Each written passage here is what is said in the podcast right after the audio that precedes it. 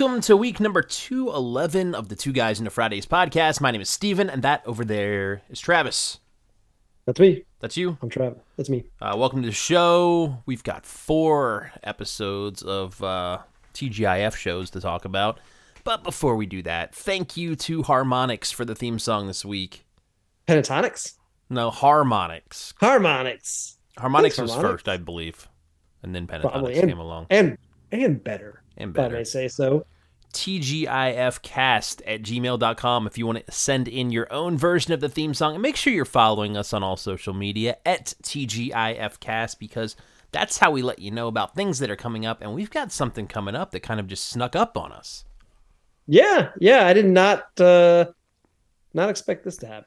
october the 14th we have we are doing another con we are going to be part of nightmare weekend where uh, we're going to kind of expand a little bit i think we're not going to talk just about tgif but there's definitely going to be tgif talk in our panel for sure Yeah, I think generally we're going to talk about Halloween episodes of TV shows.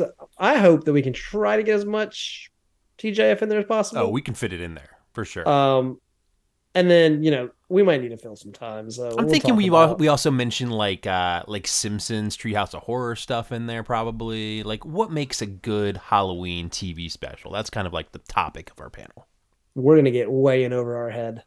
it's okay Okay. We don't have to. I mean, we're not breaking down every episode of Treehouse of Horror or anything. We're just Not Treehouse of Horror 32. no, just mention it that uh, you know, we'll get there. Okay. Yeah, it's gonna be fun. And and they somehow I somehow missed this announcement and they really haven't been putting him on the posters or anything, but evidently Tim Reid is supposed to be there too. So the dad That's cool. from uh Sister Sister is gonna be there if you wanna, you know, for a little bit of a TGIF connection. It'll be fun. It'll be fun. Uh, It's a October good line. It is a good lineup. It's a very good lineup.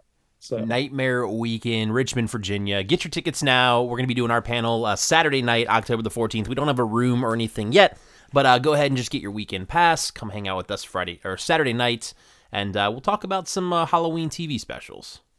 I bet we do have a room. We might. I bet you we do. Let's see here. I got the, I got the schedule pulled up. I will tell you, it would be room E twenty three is where you'll find us at nine o'clock. That's where we always are. We're always E E23, E24. Just go upstairs, right at the top of the escalator. We're right there. You'll find us. All right. So uh, we got that out of the way. Let's talk about uh, these episodes. Now these are these would have aired when 30 years ago, back on TGIF. Friday, October first, nineteen ninety three. We're officially in the fall. We're second weekend of season five of TGIF. We are we're rolling. We're good to go. So one thing we like to do on the show is see what was going on in the world that week 30 years ago, and I got a couple. Uh, Okay. We've been talking about like Boy Meets World that made its debut just a couple weeks ago. Another ABC show made its debut this week on September 29th. Uh, a little show called Grace Under Fire, which uh, ended up doing pretty well for them. Yeah, I- I suppose. I didn't It's really not, not for me, but I uh, didn't really watch it. I don't know much about it. But it was on a long time. Went into syndication. Uh, I'm pretty sure was once that? You know. I'm thinking of Will and Grace. I don't. What is Grace Under Fire? I don't know that lady's name who plays Grace, but uh, Yeah. Brett Butler. Yeah, her. All right. All right. it was a big show. Cool. And then on September 30th, uh, U.S. Army General Colin Powell retires. He did. That was news. I feel like he's. I mean, he's obviously dead now, but I feel like he. He wasn't even that old then. I feel like he worked forever. I feel like he never retired. Yeah, he did other stuff. I guess he retired from the army at that point, but uh, he definitely, I mean, obviously, you know. Yeah. Yeah. I hold on. I am so I'm looking at Grace Under Fire, Okay. and the name. There's the who these people. These these twins were on TGIF. What were they on? What were they on? Is it Mary Kate and Uh, Ashley Olsen? No, it's why is this name? These names Dylan Dylan Sprouse and Cole Sprouse. No, no, they go fur. They go in to do stuff later in, in their career. What what would I know them? What, what so should I know? Them I think uh, one of they're they're on a Disney Channel show, and then I think they one of them is in the uh, you know that other show. Oh, they're Zach and Cody. That's why I know their names. Yeah, but then after Zach and Cody, they even did stuff, right? Well, yeah, I mean they were in. Well, not really. It's the They ki- were they're also and the, the kids from Big Daddy. It's those it's the same kids from that. Yeah, yeah, yeah, yeah, yeah. Yeah. Okay. Was one of them an Archie in like the not the art? What's what's that Archie spinoff show called? Uh, Riverdale. Riverdale. Is one of them Riverdale? Ooh, Am I making that up? I don't know. I don't know. I don't see. I don't see that listed. Mm, They were the kid on Friends, though. They were the uh, well, one of them was the son on Friends. probably made up that Riverdale thing completely, didn't I? Maybe Dylan has a meadery in, in Brooklyn. Has a what? A meadery, Oh, you know, mead. Mead. Yeah. You've I seen mean- me drink mead before. You know what mead is. I uh, initially heard meat, like M E A T, like a meatery where he's just selling a bunch of meat. it is a complicated word to say. You are right, though. Cole was Jughead and in Riverdale. Look at that. you were right. You were right. All right. Um, For some reason, I thought they had a TGIF connection, like they were the original twins or something on on Full uh, House? Full House or something. I I don't still think that's true. Um. All right. I don't think it's them, but could be. I'm pretty sure it's not. Oh. I, I don't know. I'm, I, I know that we're we're dwelling on the, I'm dwelling on this, but go ahead. Go ahead. What, what else? What else you got? Grace Under Fire. And, and I want to know what the number one movie in music is for this week. Yeah, yeah. So no, no change in the song. We've still got uh, a little bit more Mariah Carey with Dream Lover, so that's sticking around. Uh, new movie. I I think this is a pretty iconic movie because it was it was this movie I thought was iconic because it was one of the main actors' big follow up after their like their like breakout role, and it was completely different character. Do you want to guess at all? No. Okay. So the number one movie this week was The Good Son with Elijah oh, Wood Oh, okay. and Macaulay Culkin. Yeah, And yeah, I, yeah. I, that movie to me is just iconic because of The different How- role how of Macaulay different, Culkin yeah. played. Yeah, yeah. yeah. Nah, uh, it's a good So- movie. I like it. It is a good movie. It's really intense it, and it goes by so quick because you're like always on on edge. I we you know watched it last week and it's an hour and a half and it goes by quick because of how just on on edge you are the entire time. What else we got? Birthdays. Whose birthday? Give me a second. My calendar broke. I hit a button. I hit the wrong button. I have two laptops in front of me and I, I typed on the wrong one. Uh, one birthday. I, ironically enough, this is a perfectly timed birthday. Mr. Lee Norris. His birthday was Monday, September 25th. That is, of course, Minkus on Boy Meets World. Happy birthday, Minkus. Happy birthday, Minkus. Let's get into some episodes. You ready for it? Do it. Let's do it. We're starting with Family Matters. We're in season five now of this show, and uh, this is episode two. It's called "It Didn't Happen One Night." It starts off. Laura comes downstairs. She looks at the clock. She screams because she has missed the bus to Cincinnati. It's her uh, cheerleading competition, and she did not make the bus. No, like a like a crisscross song. She missed the bus. Uh, the uh, scream awakens Steve Urkel, who runs over next door, starts banging on the door, trying to figure out what is wrong with Laura. And then, out of nowhere, we get some good physical moments in this, This episode. is good. by the Yeah, way. this is real good. Steve Urkel, like Superman, goes flying through the kitchen window of the Winslow's house to check on Laura, asks if she's okay, and then uh, passes out right there on the floor. literally head first head first I, I here's what i here's what i imagine happened here is that there was a stunt guy somewhere that was like can i just jump through a window? Uh, it's safe. Let me do it. Just let me just let me jump through a window. And they're like okay. And so they did. And he jumped through the window. I loved it. awesome. I loved it was great. And It was uh, great. I love another physical comedy moment coming up later in this episode as well. okay.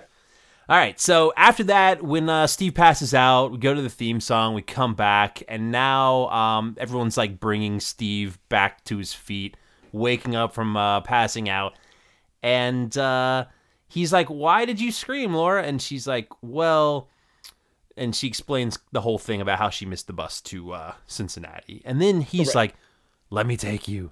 And then she kind of ignores him. So she starts going around the room asking everyone to give her a ride to Cincinnati. Her mom, her dad, Eddie, until there's only one person left, and he she she has to ask Steve, and of course, Steve jumps all over the opportunity to ride in the car with her all the way to Cincinnati. He's on it he's re- i mean he, and he was begging her the whole time while she's just ignoring him And what do you know? We go uh, we go right there into Steve's little car, right? Like they go back and The change. Isetta.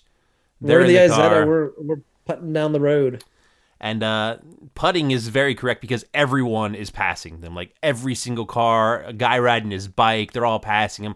I don't know how slow they're going, maybe 10 miles an hour. And I don't know how far is Cincinnati from Chicago? Do you have any idea? Uh, let's, I mean, ballparking it, you got to go what uh, across Down and. Indiana ish. So like three hours. Let's Google Maps that uh, thing. I bet it's further I bet it's three hours. You checking it? Yeah, I'll look it up. Maybe I like position. If you're driving Indi- the speed limit, We've driven from Cincinnati. I'm guessing four hours. have you not looked it up yet? I'm going. I'm going. I'm sorry. I'm, I'm doing math while I'm I'm doing. No I'm, math I'm needed. trying to. Uh, four and a half hours. I was right, ish. Right. How long do you think it takes them to get there? The Eight- rate he's going, hours? nine or ten. I feel like he says like nine or ten at some. At point. one gonna take point, at- no, at one point hours. they're like 50 miles away, and he says we'll get there in uh, two and a half hours.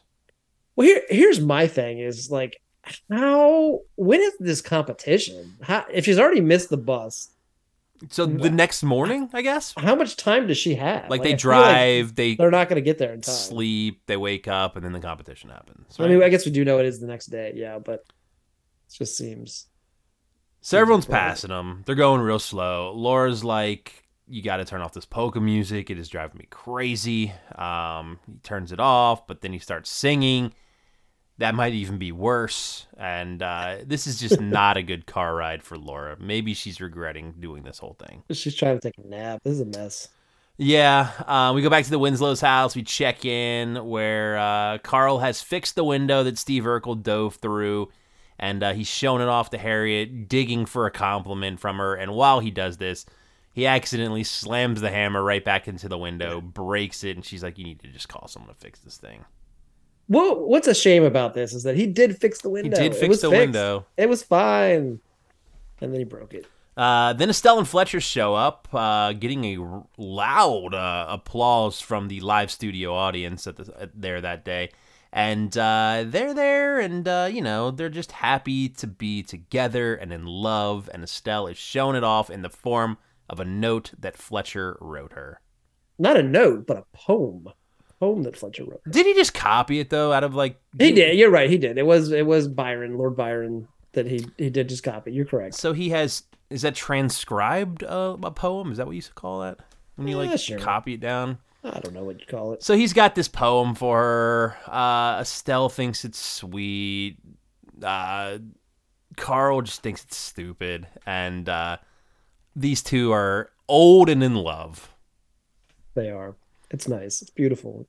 We We, go- love them. We go back to the car ride to check in on Steve and, uh, and Laura. And this is where he mentions that they're 50 miles away. They're still two and a half hours away. And she's like, You gotta speed up. And he's like, I can't. This is as fast as this thing goes. And then Laura's like, Oh, yeah, well, I'll see about that. And she just reaches over their foot, slams on the gas. And uh, for about 20 seconds, they're going faster. And then the whole car just Faster. Smokes, breaks down, and uh, we get a, a real good "Did I do that?" from Laura this time. Ooh, Laura. So yeah, they've got a car that's not working.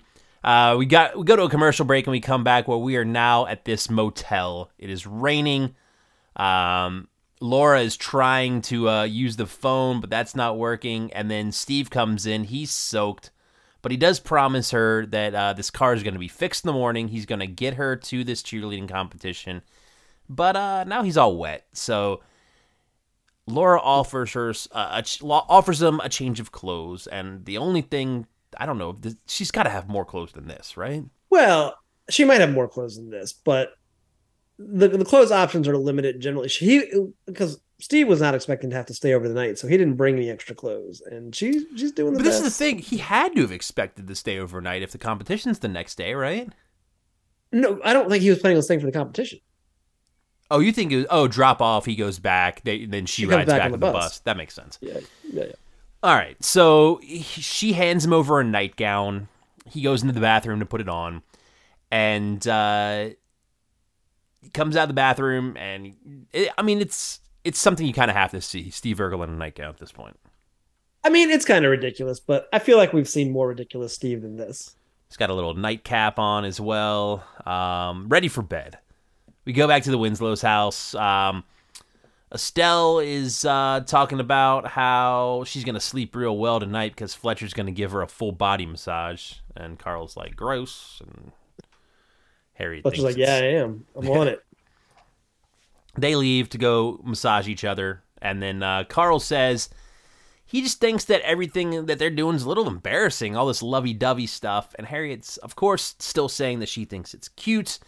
And uh, she thinks that Carl could learn a thing or two from the two of them. She wants him to say nice things and not just around her, not just in private. Like, she wants everyone to know how much she loves her as well. Yeah, she wants some more PDA. She wants she wants it to be out there. She has no problem with what Fletcher and Estelle are doing. Thinks it's great. So she starts to go upstairs. Carl reaches into his uh, police bag, digs around for a little bit, pulls out a uh, megaphone, opens the front door, and uh, yells out to the streets how much he loves his wife, Harriet. Harriet comes downstairs and is loving every second of it. And I don't know if this is the last time, but it is the first time that we hear that they live on Pinehurst Avenue. So Oh, he does announce to Pinehurst Avenue that he loves his wife, and now we know where they live. fictional road? That's not where they actually live, is it? Eh, you know, I don't know. I didn't look it up. Um, from here we go back to the motel. Steve is uh, trying to open a cot. He's got a little cot that he's going to sleep on in the middle of the floor. And uh, this was that other physical humor scene that I was mentioning earlier. That I Yeah. I loved this. This was This great. is a good one. This is a good one. So the the Family Matters house was on Wrightwood, not Pinehurst. Okay. So like the actual house, right? the the house the the exterior house that we that we identify as the house. Yeah. So Steve's trying to open up this cot. He ends up getting folded up inside of it. Um, it flips him upside down. He bounces off the wall. He rolls back. He gets stuck in it again. And then there's this like cut scene where it's like it's folded up and you see his legs. They do a pretty good job of this, like editing do, it. I feel like I like Yeah. it. It was good. No, it was good. It was good. Um, eventually, he uh, gets the cot all laid out correctly and says goodnight to Laura. Laura gets in her bed, uh, turns off.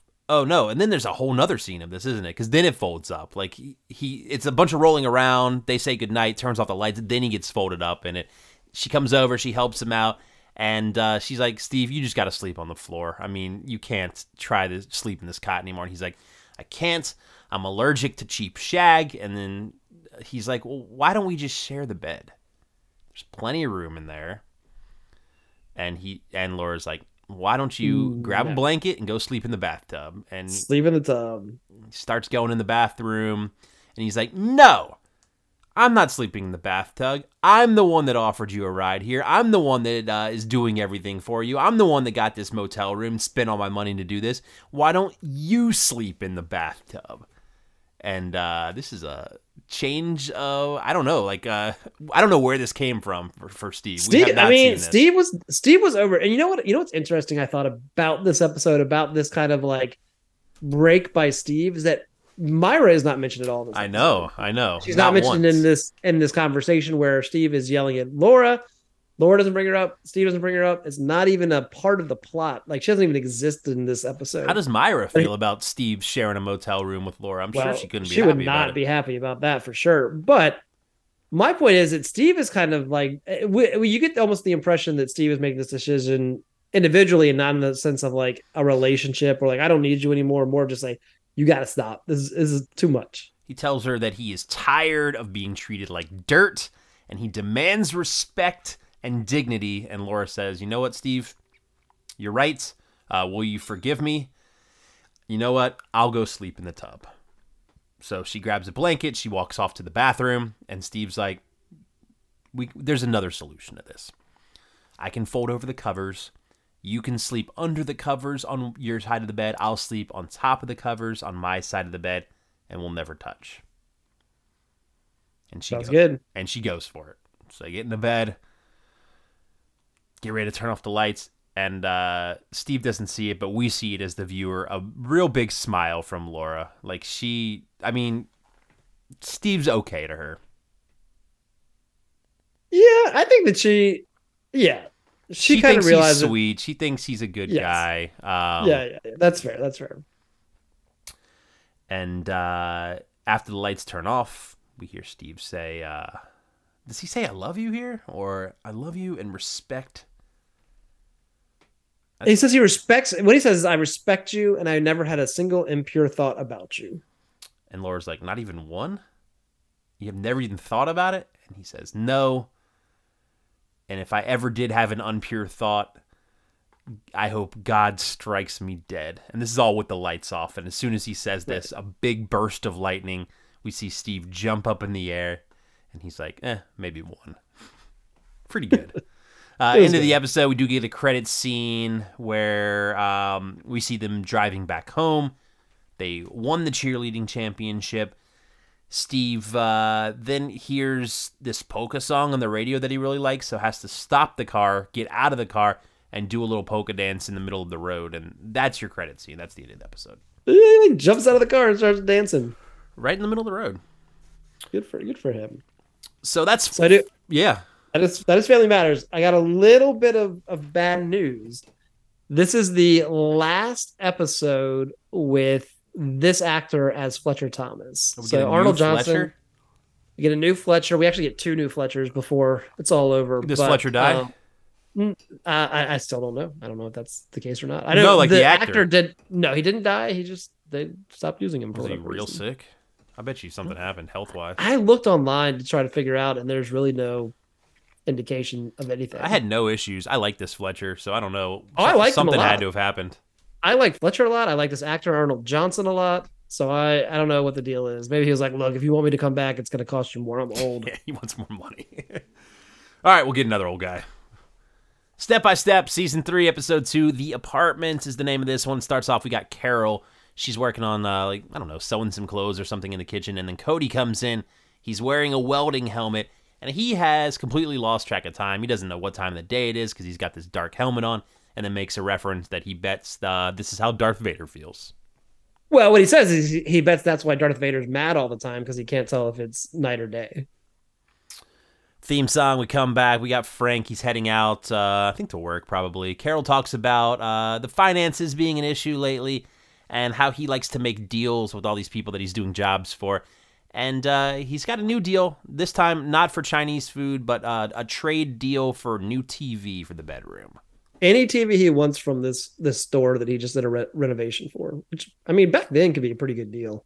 Yeah, I mean, I'm grabbing the biggest thing I can. Why not? So uh, yeah, sure. she's like, "Oh no, not a TV in the bedroom. It's gonna it's gonna mess up the alone time that we have together." And he's like, "No, it's not going to. I promise you, I'm not gonna watch sports. I'm not gonna let this TV take away from the attention that I give you." And she's like, "All right, as long as you can agree to that, we can have a TV in the room." Well, what he also agrees to before before she concedes is that if at any point he is not paying attention to her and he is paying more attention to the TV, he will remove the TV from the room. End of story.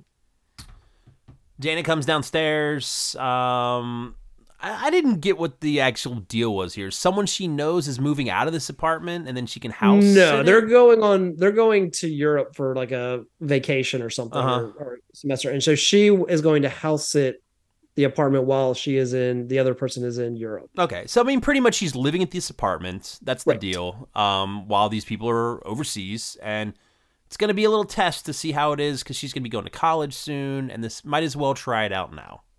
Yeah, I was reminded. So I thought, based on the episode last week, that she had gone to college this year.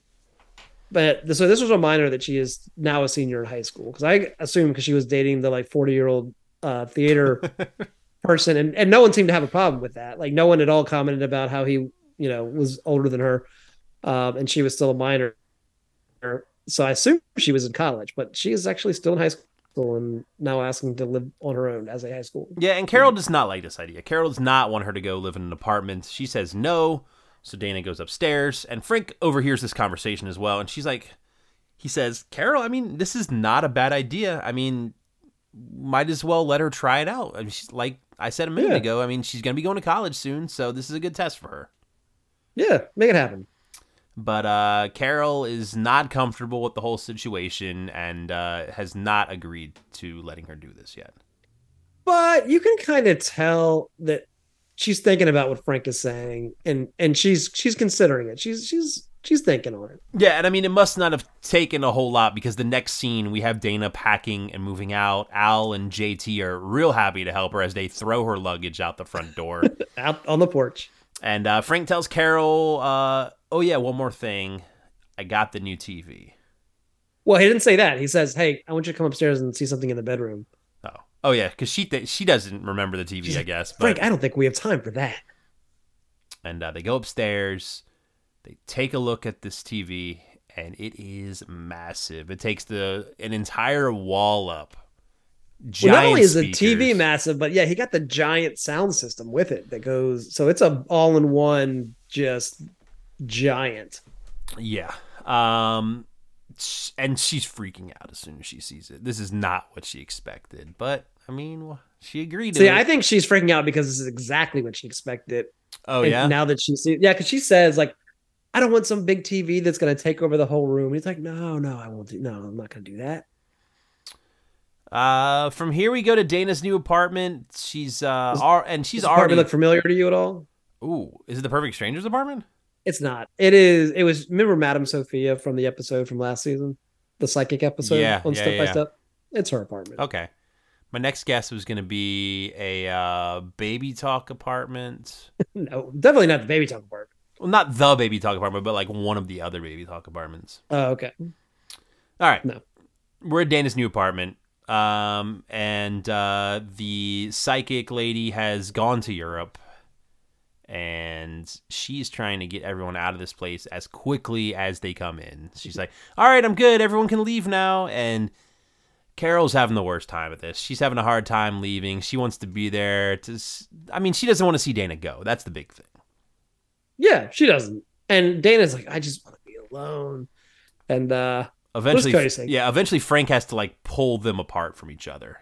yeah, And then we get some advice from Cody where uh, he, I don't know, he's just talking about like living in the van and stuff what like he that. says is, living by yourself is like living alone. Perfect advice. It's Cody. Um, Dana's trying to get Cody to leave at this point, and then uh, he's got a little gift for her for uh, moving into his apartment or her apartment. He has given her his plant Gordon, the one that keeps him company, that he talks to, that he waters, and now he wants Dana to do the same at her place. It's like his best friend. Um, Dana finally, what does this say? Finally, So Cody leaves, and as Cody is leaving, we hear this knock on the window.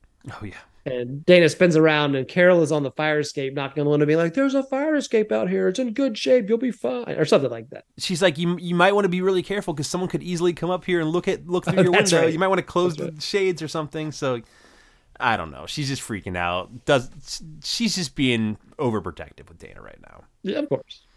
Uh, we go back to the uh, Foster Lambert house where Karen is getting home. Carol is talking about missing Dana.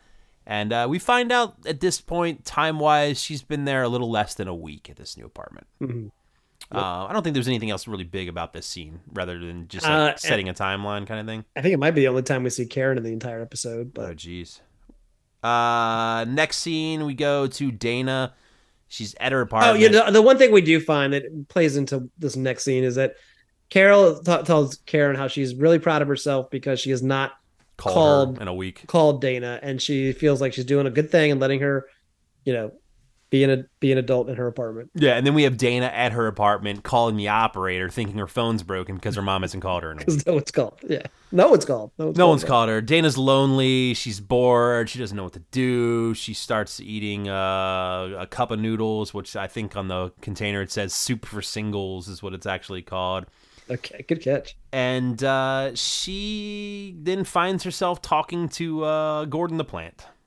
Yeah, she kind of goes on this rant about how no one's calling her and her family doesn't miss her, and then realizes that she is talking to the plant. Yep. And she tells Gordon she's made a decision. She's going to move back home.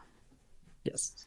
So we go back to the house. Uh, JT gets home, and uh, when he walks in, he's kind of missing Dana because he doesn't have anyone to um, like diss him when he walks in. So Yeah. he's looking for that from Mark and Karen, and this is where we get our diss of the week.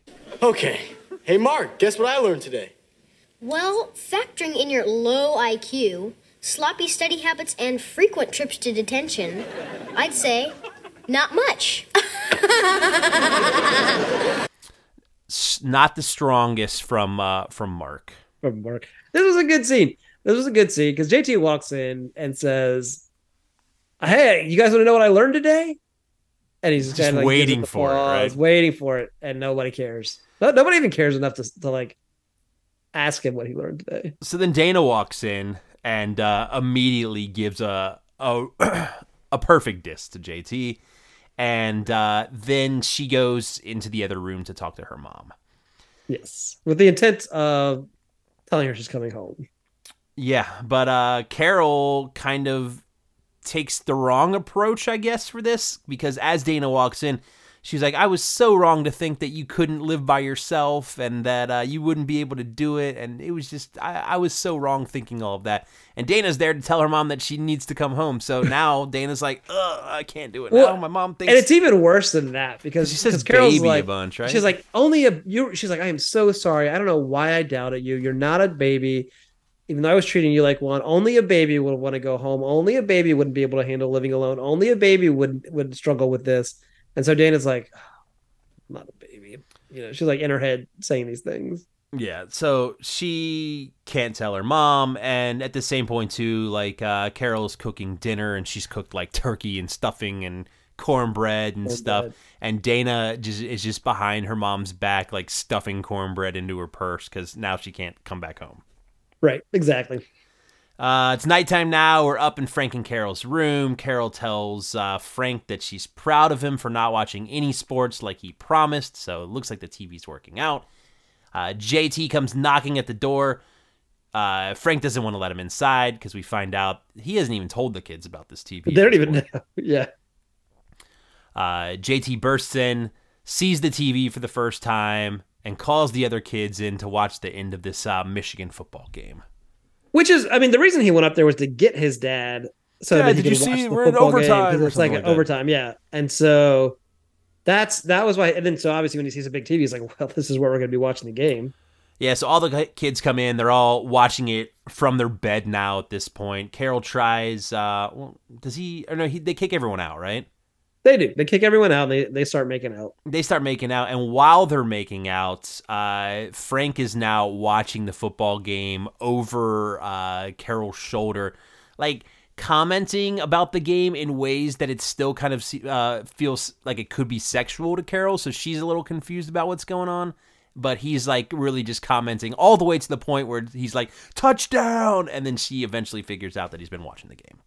Yeah, yeah.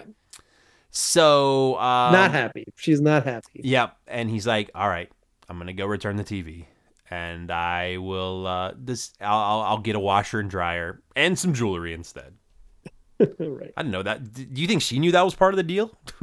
That he could have gotten those. washer instead. and dryer and jewelry instead of the room Well, TV. all right, so maybe he couldn't have. Maybe the agreement was Maybe hey, he's look, you get reselling TV, it. but he's but he's gonna like just return it and just use the money to get something more family I oriented. guess. Yeah. Uh, we go back to Dana's apartment one more time. Uh, Frank and Cody show up. Cody's excited to see that Gordon's doing well. And uh, we find out that she called them over to uh, fix the window, just like in uh, Family Matters. We got a messed up window. But uh, it's not even broken. She didn't need anything. She just wanted some visitors over to her place. She was lying. Um, Dana sent, or no, I think Frank sends Cody downstairs, right? He's like, Cody, go downstairs, go warm up the truck. So Cody goes downstairs, and uh, Dana's like, does Dana say she doesn't want to move back at this point, or Well, she's Fra- still kind of yeah, hiding and- it? Yeah, and Frank's like, I can tell you're lonely, and she's like, I don't. I'm not lonely, Frank. I don't. I don't miss you guys. I'm you know glad to be here. And then Frank's like, Well, look, here's the deal. I now you're you. my daughter, and I miss you, and I love you, and I want you to know how special and meaning, blah blah blah. And then she admits that she misses everybody, including JT. And Frank's like, "Whoa, it's bad. Come home." Yep, and then they all agree that she's gonna move back to the house. Exactly. Uh, end of episode, credits scene. We've got Cody talking to Gordon about uh, the latest episodes of Gilligan's Island and uh, how he thinks they might get off that island. He hopes so, but he's not sure. He's like, at this point, Gordon, I got to be honest, I'm not sure if it's going to happen. Uh, after step by step, we go to nine o'clock, where we've got Boy Meets World, season one, episode two. On the fence is the name of this one, and uh, we've got Corey, we've got uh, some other kid, and uh, they're having they're in a conversation. Having we got Corey and. Sean Cor- talking yeah, to Corey, Sean, and some other kid. Sorry, The, and the other kid is his name is Ellis. Ellis has Ellis. replaced Nicholas. How long? Ellis How will long do we get Ellis for? Not long. One more episode than we got Nicholas, so he'll be here for two episodes before I assume Topanga starts rolling around here soon. Oh man.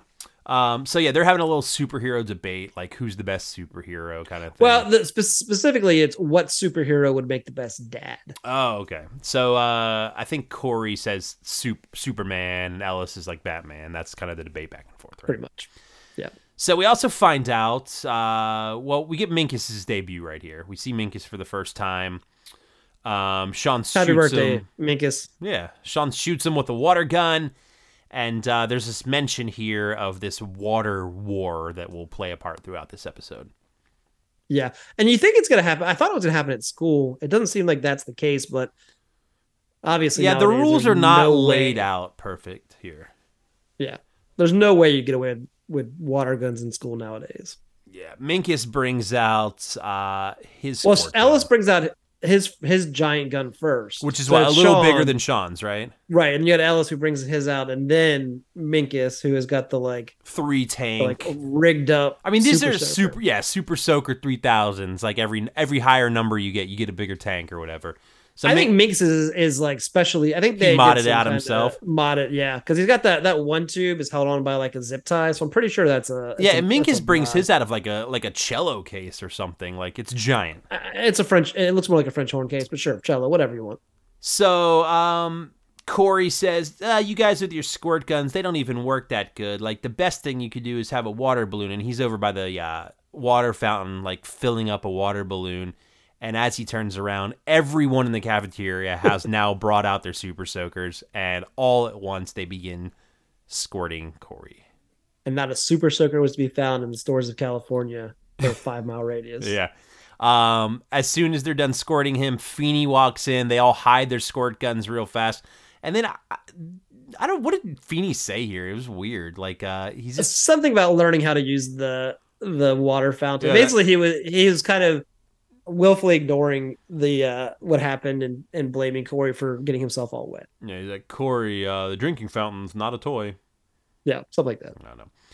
Theme song. We come back. We're at the uh, Matthews house where Corey is trying to get his parents to buy him a new water gun. He has brought them a brochure. We find out it is fifty dollars, and sh- his mom is like, "No way." So she he tries his dad. Also, uh, not in for this, but he says maybe for Christmas. Yeah, and there's something else we're establishing here is is Alan's got all this stuff to do around the house. He's got to fix his toilet. He's got to do kind of all this work around the house. We're we're, we're kind of establishing how busy it is to maintain this household and how busy you know Alan is um, in regards to this episode. Yeah, so uh, Corey has been turned down twice now to get the squirt gun, so he goes upstairs, uh, sees his brother Eric playing with this new watch, and we find out he bought this new watch because he has a job and he spent his first paycheck on what he wanted to buy a watch. Yep, and we find out that his job is with his dad at the grocery store that his dad manages. Yep. Uh, we go a little later to uh, Corey telling his dad that he wants a job now, like his brother, at the market, and his dad's like, "No, you can't. You're too young, and I don't have any openings for you right now." And he also says, when he says too young, he says, look, be a kid. Enjoy being a kid. You don't need a job. You don't need to work. Enjoy being 11, I think is what he says. Uh, Corey suggested he just uh, fire Eric and let him take his job, but that's not happening. So uh, from here, Corey goes to talk to Mr. Feeney, who's out in the backyard pruning his uh, prize flowers in the backyard. That he like cultivated his like prize hybrid rose that he made.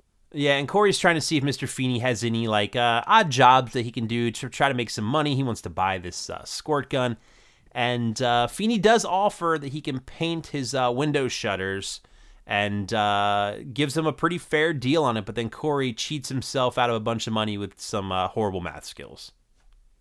He, yeah, he does about like 20, 30 bucks. He also tried to pre-sell him snow shoveling, which I don't think was a bad idea. But Feeney was like, "Look, We don't even know if I'm it's going to snow. yeah, I mean, you live in Philly, so I feel like the chances are probably good, but whatever." All right, so he's agreed. He's going to do it for like fifty-eight bucks or something like that. They show the next Right. scene where he has That the line from Feeney here is good. This this should have been your distance of the week. He's like, "That C plus I gave you in math is the best best decision I ever made," or something like that. It's really paying for itself. Um, so the next scene is Corey finishing up with these uh, shutters, and we find out Feeney thinks he did a great job, but while he was doing it, he has also accidentally painted stripes on his side of the fence.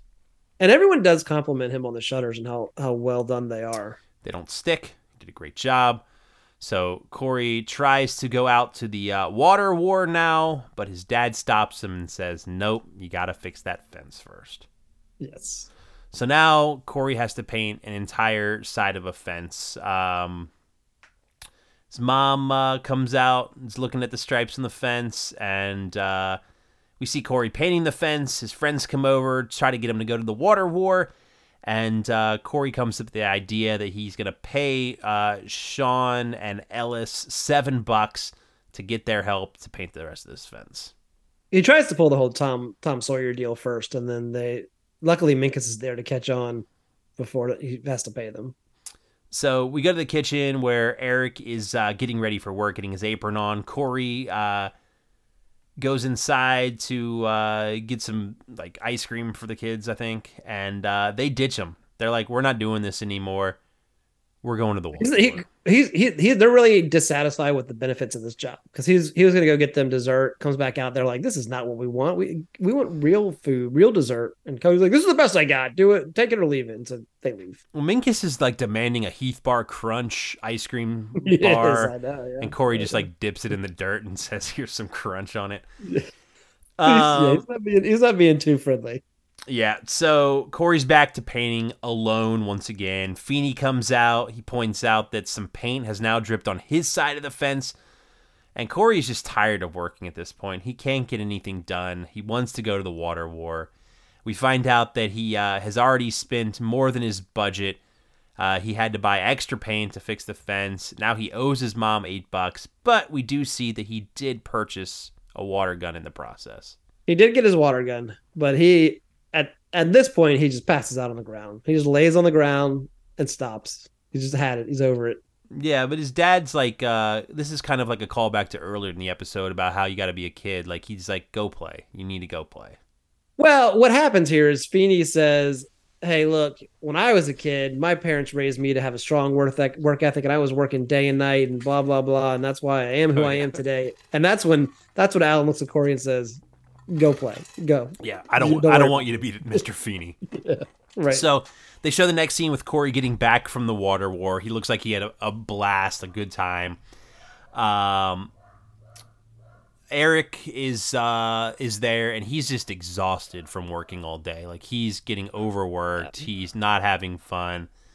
They talk about uh, this point too, like how hard their dad works. Like this is where that comes into play. Like dad. well, so Eric's much. like, I don't know how he does it. I, you know, I you know, I'm exhausted after working half a day, and Eric or uh, you know, Dad comes works all day, comes home, does stuff at the house.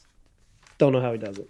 And I think uh, Corey says here, it's because Dad's Superman, and that that's Right. from the beginning of the episode. So, Exactly. um, we then go to the final scene, I believe, of the episode where everyone's at the dinner table. Um, Corey pulls out his squirt gun and shoots his dad. He's trying to get his dad to like loosen up, have fun, not work as hard as he always has been working. Shoots his dad, and his dad's like, "That's not fair. I don't have a squirt gun." He's like, "Yeah, reach under the table." So he reaches under. He's got a squirt gun too, and then uh, they all start having a little squirt gun fight in the house. Uh, we Well, find not out all of them, because there's only two. there's only two guns. Yeah, yeah, yeah. We find out what Corey did was he returned uh, his water gun for two smaller water guns, so that way his dad can join in on the fun as well. Um, now his mom goes over and like grabs the sprayer from the sink, so the three of them are shooting each other, and it eventually goes outside where they leave Lily back in the kitchen on the counter, uh, where she can at least reach the cookie jar and eat some cookies. Morgan, but sure. Morgan, Lily's the actress's name. Morgan's the character's name. There you go. Uh, we do get a credit scene here where Morgan um, It's calling the cops. She's stuck inside, and like this had to have been a weird phone call to get because She's she's not like, stuck inside. She's just inside. I thought she couldn't get off the counter, and that was the reason why she's calling because they left her outside or they left her inside. She can't. I thought she was just counter. calling because her parent. She was like, everyone's fighting. I think she's stuck, but she might not be. Um, Okay. Yeah, she's like, my parents just shot the neighbor. My whole family is outside fighting. So pretty good. That's the end of this episode. We go to our 9:30 slot where we got hanging with Mr. Cooper, season two, episode two. I do want to say real quick. I I forgot how annoying Corey was in these for like these beginning episodes. He is such he is so obnoxious. I'm glad they like kind of chill out with the obnoxious and move more towards like a, a reasonable neurotic. But Yeah. he's so annoying in these first two episodes. I don't know. I don't hate him right now. I don't think, but uh, I don't know if I hate him, but it is definitely annoying. do you know the name of this Cooper episode? I didn't write it down for some reason.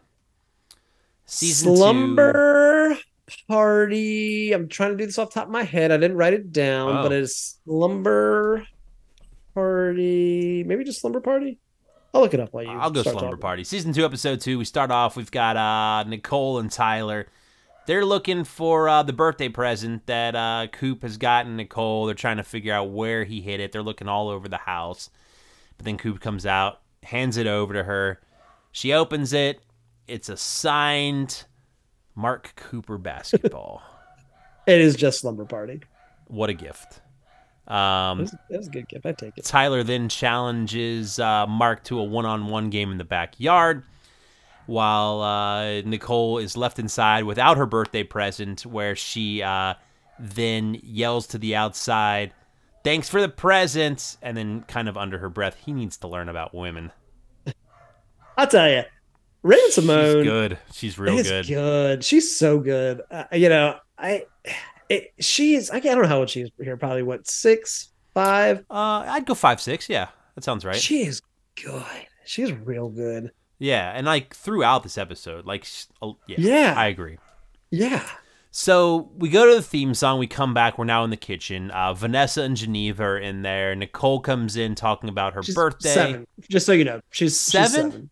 She Seven. looks younger than seven, but uh, She looks small. Yeah. I mean, I guess she's a small woman now, but so Nicole comes in talking about her birthday. She goes back into the backyard to play with Tyler. Vanessa wants to go shopping, but she's broke. She doesn't have any money uh, because of the house. They bought the house, and then Coop is uh, we find out still dating Marissa. That's still going on. So they haven't completely gotten rid of the Marissa character. But maybe they did they get rid of the actress because she's not in the episode. well, yeah, we're never gonna see Marissa again. just mentions of her. She is mentioned. Yeah. Um, so Nicole's slumber party is tonight. She's having a big slumber party birthday bash, and uh, Geneva's still got some stuff to do, some errands to run to get ready for this party. Yeah.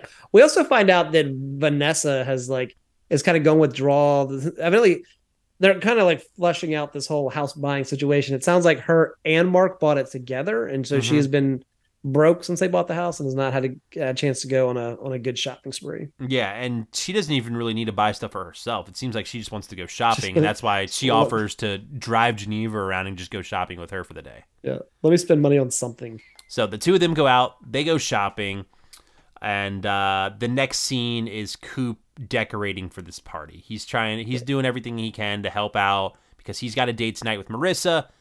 The women are out shopping, and uh, he wants to be as ready to go so when they get home, he can leave. Yeah, and we also there's also this thing that gets established here where this date p- particularly is really exciting for Mark because um Marissa's going to leave her beeper away. She's going to turn it off, and evidently throughout their entire dating, whatever Oh. you know, how long that's been, there's been all this issues with her just having to leave and go to work. She's a remember she's a doctor, and she might even be a surgeon. I can't remember, but she's definitely a doctor on call a lot, so she has to leave these dates. And sounds like Mark has not had a chance to seal the deal yet. Yep. So Coop's decorating. Nicole comes downstairs. They talk about um, Coop not coming to the party, and Nicole's like, "I didn't even invite you to the party." it was good. She was serious too. She's like, "What are you talking about? I didn't even invite you." Yep, and then uh, Coop starts choking on a marshmallow. Uh, Marissa calls while he's choking, and uh, we find out that they're going to go out for some sushi, or she's going to make sushi or something that night. Yeah, and she's really excited too. We get this whole thing that she's excited for the date. Like this is something she is also looking forward to. It's not just Mark being being Mark. And uh, Mark does request that his sushi is cooked well done. He does. So a little later, we've got Nicole. She's all dressed up for her party now. Coop comes in. He is dressed up for his date. The phone rings. It's Vanessa.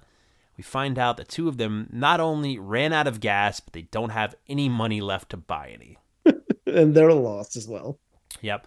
So um, Geneva tells him. I wrote Geneva tells him to be safe and cancel the date. Oh, because yeah, yeah, because uh, he they're not sure if they're gonna make it back in time. So she's like, Right. just to be safe, you might want to cancel the date. So Yeah, Coop- Coop's yeah. mad, of course. He's been looking really forward to this, and uh, doesn't look like it's gonna happen.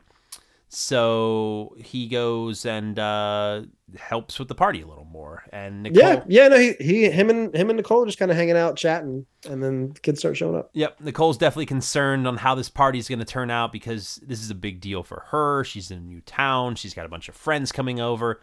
Doorbell rings and kids start showing up. We got one girl that comes in, then the phone rings, then Marissa calls and she's like, "Hey," or I think uh, Coop tells her that uh, he's going to be a little late to the date. So he thinks he can still make it, but he's just going to be a little late at this point Right. and uh, he's like, "I need an hour. I'll be there in an hour." And she's like, "All right." Uh, doorbell. This time it's Tyler, and then uh, six other friends of uh, Nicole show up, and now Tyler likes this idea of being with seven-year-old girls. He's like the only guy there, and uh, and these these girls are terrors. One of them, At least one of them is right. one of them is breaking. Well, so one is a terror. One is just a a pure pain in the ass. The other one is just an absolute like klutz and is constantly breaking stuff. It seems all accidental, but she's just breaking stuff all over the place. Yeah. Uh, we check in on Geneva and Vanessa, who are still stuck out there with the car. Um, they did try to call like a AAA type deal to come help them out, but when they went to call, they didn't make it back in time. They missed uh, the service, and uh, they're still stuck out there. There's also this whole thing that they start to develop between Vanessa and Geneva. I don't know if it's going to be just this episode or if this is going to be kind of the running relationship for them, where Vanessa sees herself as this like like fancy city girl and and Geneva is a country girl, and they kind of have these back and forth about you know Vanessa making fun of Geneva, Geneva making fun of Vanessa, but not really in a nice way. In a like they're trying to really like kind of dig at each other kind of way. Yeah, I don't know what all I wrote down with this conversation that happens here, but I wrote Geneva's mad at Vanessa. Vanessa tells her that uh, she's a working mother, and uh, then I wrote it's okay. Uh, she leaves. She's trying. I don't know I wrote. Yeah, I don't know. I don't quite know about that, but there is a lot of back and forth with them throughout the episode. Oh, she knows she's trying. That's what it says. Okay. Uh, Geneva is going to go call one more time to see if she can get the uh, help out there with the car. And then we go back to the house to check in. The party is going strong. Coop is having a tough time, though, with these kids. They are all over the place. They are breaking Jump stuff. roping. It's a mess. And they're all hungry now, too. So they all want food. So he's like, why don't you guys go play upstairs in Vanessa and Geneva's room, and I'll deal with first, the food situation. First, so there's they want food, and he, he's like, I don't. And they they fi- figure out one of the kids is missing. The kid that's breaking everything. We hear Mark, or we hear a break in the kitchen. Mark goes into the kitchen. And he's like, okay, wh- whatever. And then that's when the girls come in, like, we want food, like like a like a mob trying to get food out of Mark, and they're like, we want good food, we want dessert. Um, you know, like a like in Boy Meets World. And then that's when Mark's like, go upstairs, play in Vanessa's room, play in Robin or uh, Geneva's Geneva. room. Yeah, get out of here. And they're like, okay, let's do that. Yeah, so then he starts to look for food. He opens the pantry up, and uh, out pops a uh, tied up Tyler who's been wrapped up with like streamers and stuff like that. Uh, probably commercial break here. We come back. We've got uh, the kids are now playing dress up and dancing with Coop, doing a little Soul Train action. It looks like they probably have. train. Yeah, it looks like they probably have what like Geneva and Vanessa's clothes Absolutely, on hundred percent, and Uh, makeup. Yep. and makeup too. Yeah. So they've got like the dance line going on. Tyler comes out. Looks like he's wearing Coop's suit. It's the same suit from earlier in the or from the from the credit from the opening scene. This suit I saw somewhere else in the episode. I can't remember if it was in the opening credits or whether it is he wore it earlier when he was getting ready for his date. They're all dancing though. They're all having a good time. Um, I, I mean, Raven-Symoné again. This is another like shining moment for her. I feel like in this scene. Yeah. But uh, they're all getting tired, and now they want a bedtime story. and he tells them uh, he's got a little story. He starts telling them like uh, a story about a prince and Rapunzel, and then like Rapunzel's weave, and then uh, the kids start uh, falling asleep one by one, and eventually all of them pass out on the floor, on the couch, and around where he was telling the story. Yep. Little pile of pile of little girls. Pile of girls, uh, Vanessa and Geneva get home. Uh, they see all the kids passed out. Geneva thanks Mark for uh, running ship back home while they were out stuck. And uh, he's like, You guys, you've had a long day. Go upstairs, go get a shower. Uh, he calls Marissa to get this date going back on, saying, I hope it's not too late. I can still come over. And then he hears a uh, scream from both women upstairs, and he head, heads out the door on his date. Like, I'll see you soon, Marissa. obviously, those kids wrecked their rooms. Well, yeah, of course.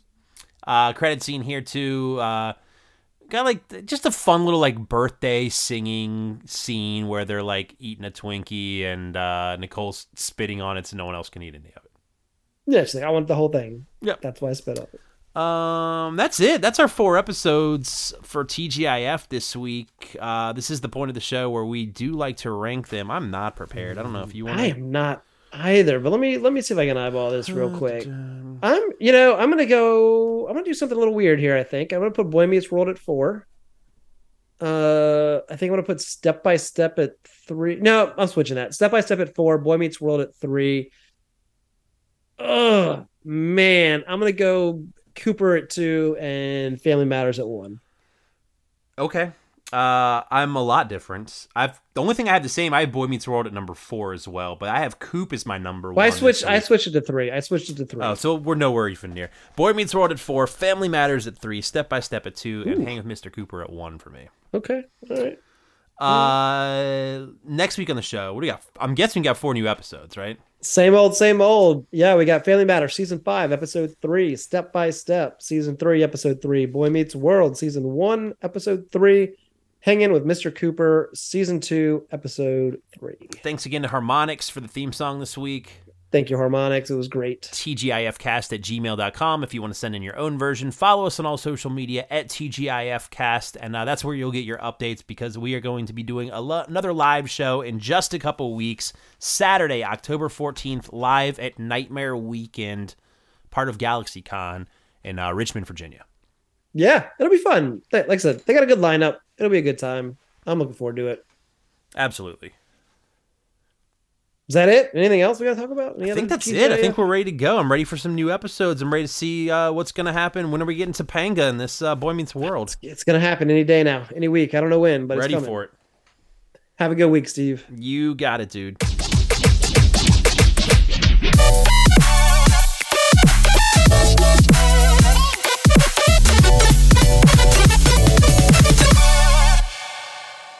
TBA podcast.